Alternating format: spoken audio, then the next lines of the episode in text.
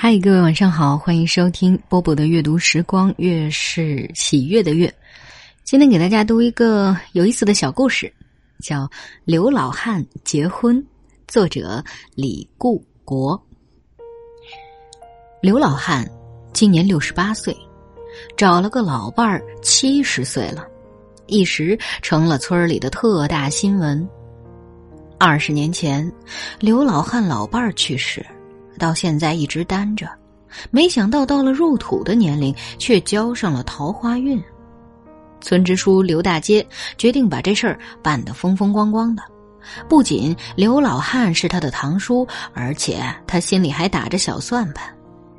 为此，在刘支书的倡议下，村里成立了刘老汉结婚领导小组，刘大街任组长，王会计任副组长。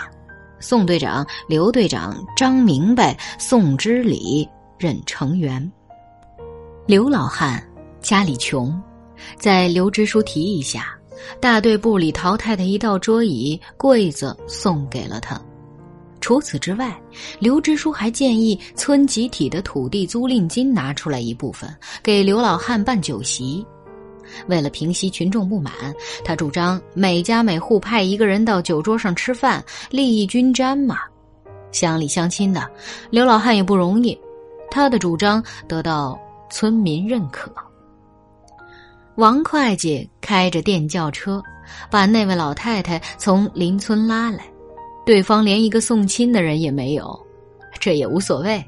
在刘支书领导下，村里人自己唱独角戏。张明白、宋之礼主持婚礼仪式，一拜天地。刘老汉和老太太对着挂着毛主席像拜了一下，二拜高堂。张明白说应该拜村支书，宋之礼说村支书是晚辈，不妥。说着说着，两个人竟然吵了起来。你看这事儿弄的。王会计赶快过来圆场，说：“新社会，新事儿新办，夫妻对拜就可以结束了。”村民熙熙攘攘，嘻嘻哈哈，簇拥着刘老汉、老太太进洞房。刘支书突然过来，说：“酒席准备好了，吃饭去吧。”这样，刘老汉结婚告一段落。晚上九点多钟。几个年轻的小伙子找了四架梯子，准备翻墙入户，看看这老头老太太在床上玩什么花样。刘老汉家的围墙是危墙，不易攀爬。有人建议从宋大高家里过去。宋大高和刘老汉是邻居，他常年在外打工，挣了不少钱。中间的结实的砖墙就是他家垒的。几个小伙子，包括宋大高的弟弟宋二高，蹑手蹑脚，先进了宋大高的院子里。突然，有个人说：“听听，大高屋里有说话的声音。”二高说：“不会吧，我哥哥在外地打工，侄子在县城读高中，就我嫂子一个人在家。”可仔细听听，真的有说话的声音。大家于是一个个弓着腰，悄悄的走到窗户台底下，弄个明白。真的是一男一女在说话，那女的是宋大高的媳妇儿，男的呢是村里的刘队长。早就听说刘队长和宋大高的媳妇儿相好，没想到是真的。出现如此伤风败俗的事情，大伙儿肺都气炸了。有个人拍了拍宋二高的肩膀，怕他莽撞，于是大伙儿从梯子上出了宋大高的家。大伙儿在门外合计了一阵子，终于想出了一个整治刘队长的办法。宋二高给嫂子打电话，说侄子深更半夜回来了，也不知什么事儿，到村口了。刘队长慌里慌张拉开大门，还穿着上衣呢，没想到被一个塑料大袋子猛地罩在了头上，接着被人一顿好揍。刘队长也不知得罪了哪路神仙，被揍得满地打滚哭爹叫娘，紧抱着头直喊爷爷，甚至磕头求饶。等刘大高的媳妇在屋里听见动静，穿好衣服出门看个究竟时，那些人早跑得没了踪影。谁知刘队长不是个人物，有名的妻管严，他一瘸一拐，鼻青脸肿，回到家里经不住母夜叉的再三盘问，道出了事情的原委。还有一种说法是，别人泄露给他的，他反正已经知道怎么回事了。刘队长的老婆是村里有名的泼妇，天还没亮就骂起了大街，又带领几个看热闹的人到宋大高门上兴师问罪，问问人家为什么勾引他的男人。宋大高的媳妇儿又羞又恼又怕，觉得太丢人，没脸活在世上了，就拿起了一个农药瓶子喝了一口。为啥没喝两口？可能对死活还有点犹豫。这可是人命关天的大事儿。刚才看热闹的人一个个傻眼了，有的人马上拿出手机打幺二零，有几个顾不得那么多了，摁着他劝他向外吐，还有个人赶快回家去端些肥皂水。村里出了这么大的事儿。大伙儿这才想起父母官刘支书，可刘支书的日子也不好过。昨天上午，刘老汉结婚，刘支书和王会计都喝了点酒。晚上在王会计家里，两个人接着喝，一则上午没有喝尽兴，二则商量商量钱的支出。两个人都喝得醉醺醺的，说话也就没有了把门刘支书说。酒钱、菜钱、别的支出，再加上人工费，花了两万三呢。王会计当然不让，说：“我给你合计了啊，酒钱、菜钱，再加上其余的花销，总共不会超过一万五。你的胃口是不是太大了？”刘支书听王会计这么一说。脾气暴躁的他一时兴起，照着王会计的脸就是一巴掌，说：“咱俩搭档这么多年，我这啥时候亏待过你？真是卑鄙小人！”王会计被刘支书打得双眼冒金星，脸热辣辣的疼，八成是肿了。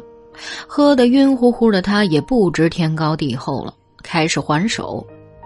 王会计一个勾拳正打在刘支书的嘴上，说：“我是让你嘴大。”刘支书门牙掉了一个，满嘴是血，恼羞成怒。接着，两个酒晕子厮打在一起。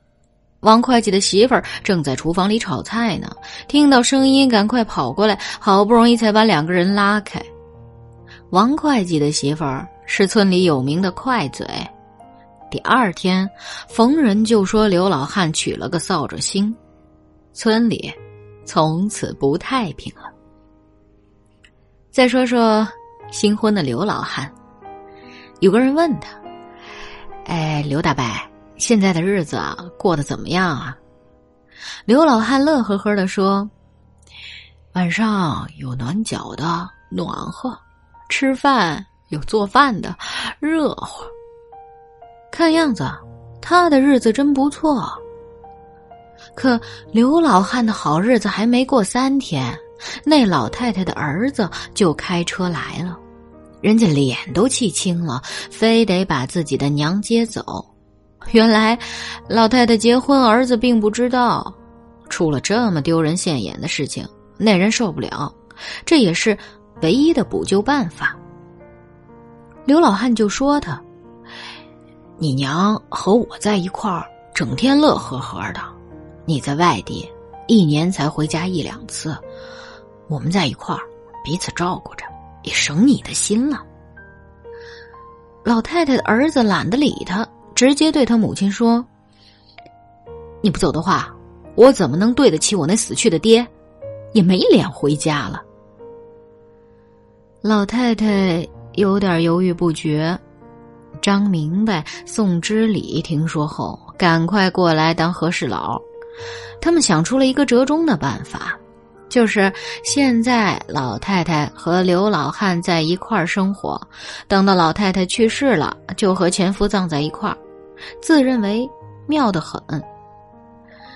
没想到老太太的儿子勃然大怒，不说人话：“哼，如此妙，把你娘嫁给这糟老头子得了，少糟践人行不行？”别管怎样。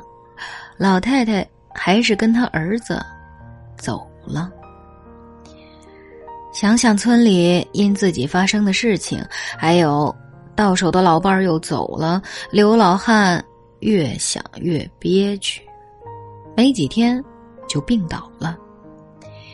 毕竟年龄大了，实在经不住折腾。再过了一周，刘老汉就。去世了。好了，今天这篇文章就为大家读到这儿。这位作者李固国是山东省鄄城县的一名乡村教师，他只是业余时间喜爱读书写作，但是我觉得他的故事写的挺好的，你们会喜欢哦。也许未来还会读到他的作品呢。今晚就是这样，我是波波，跟各位说晚安喽。某年某月的某一天，就像一张破碎的脸，难以开口道再见，就让一切走远。这不是件容易的事。我们却都没有哭泣，让它淡淡的来，让它好好的去。到如今，年复一年，我不能停止怀念，怀念你，怀念从前。但愿那海风再起，只为那浪花的手，恰似你的温柔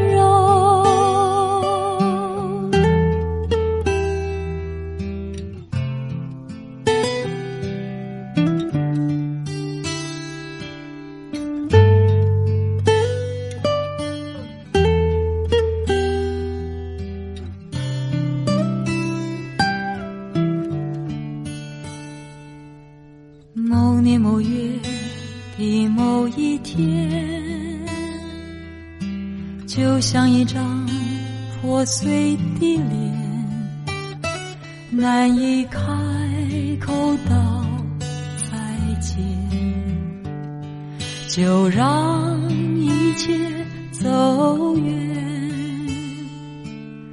这不是件容易的事，我们却都没有哭泣。让它淡淡的来，让它好好的去。到如今，年复一年，我不能停止怀念，怀念你，怀念从前。但愿那海风再起，只为那浪花的手。恰似你的温柔，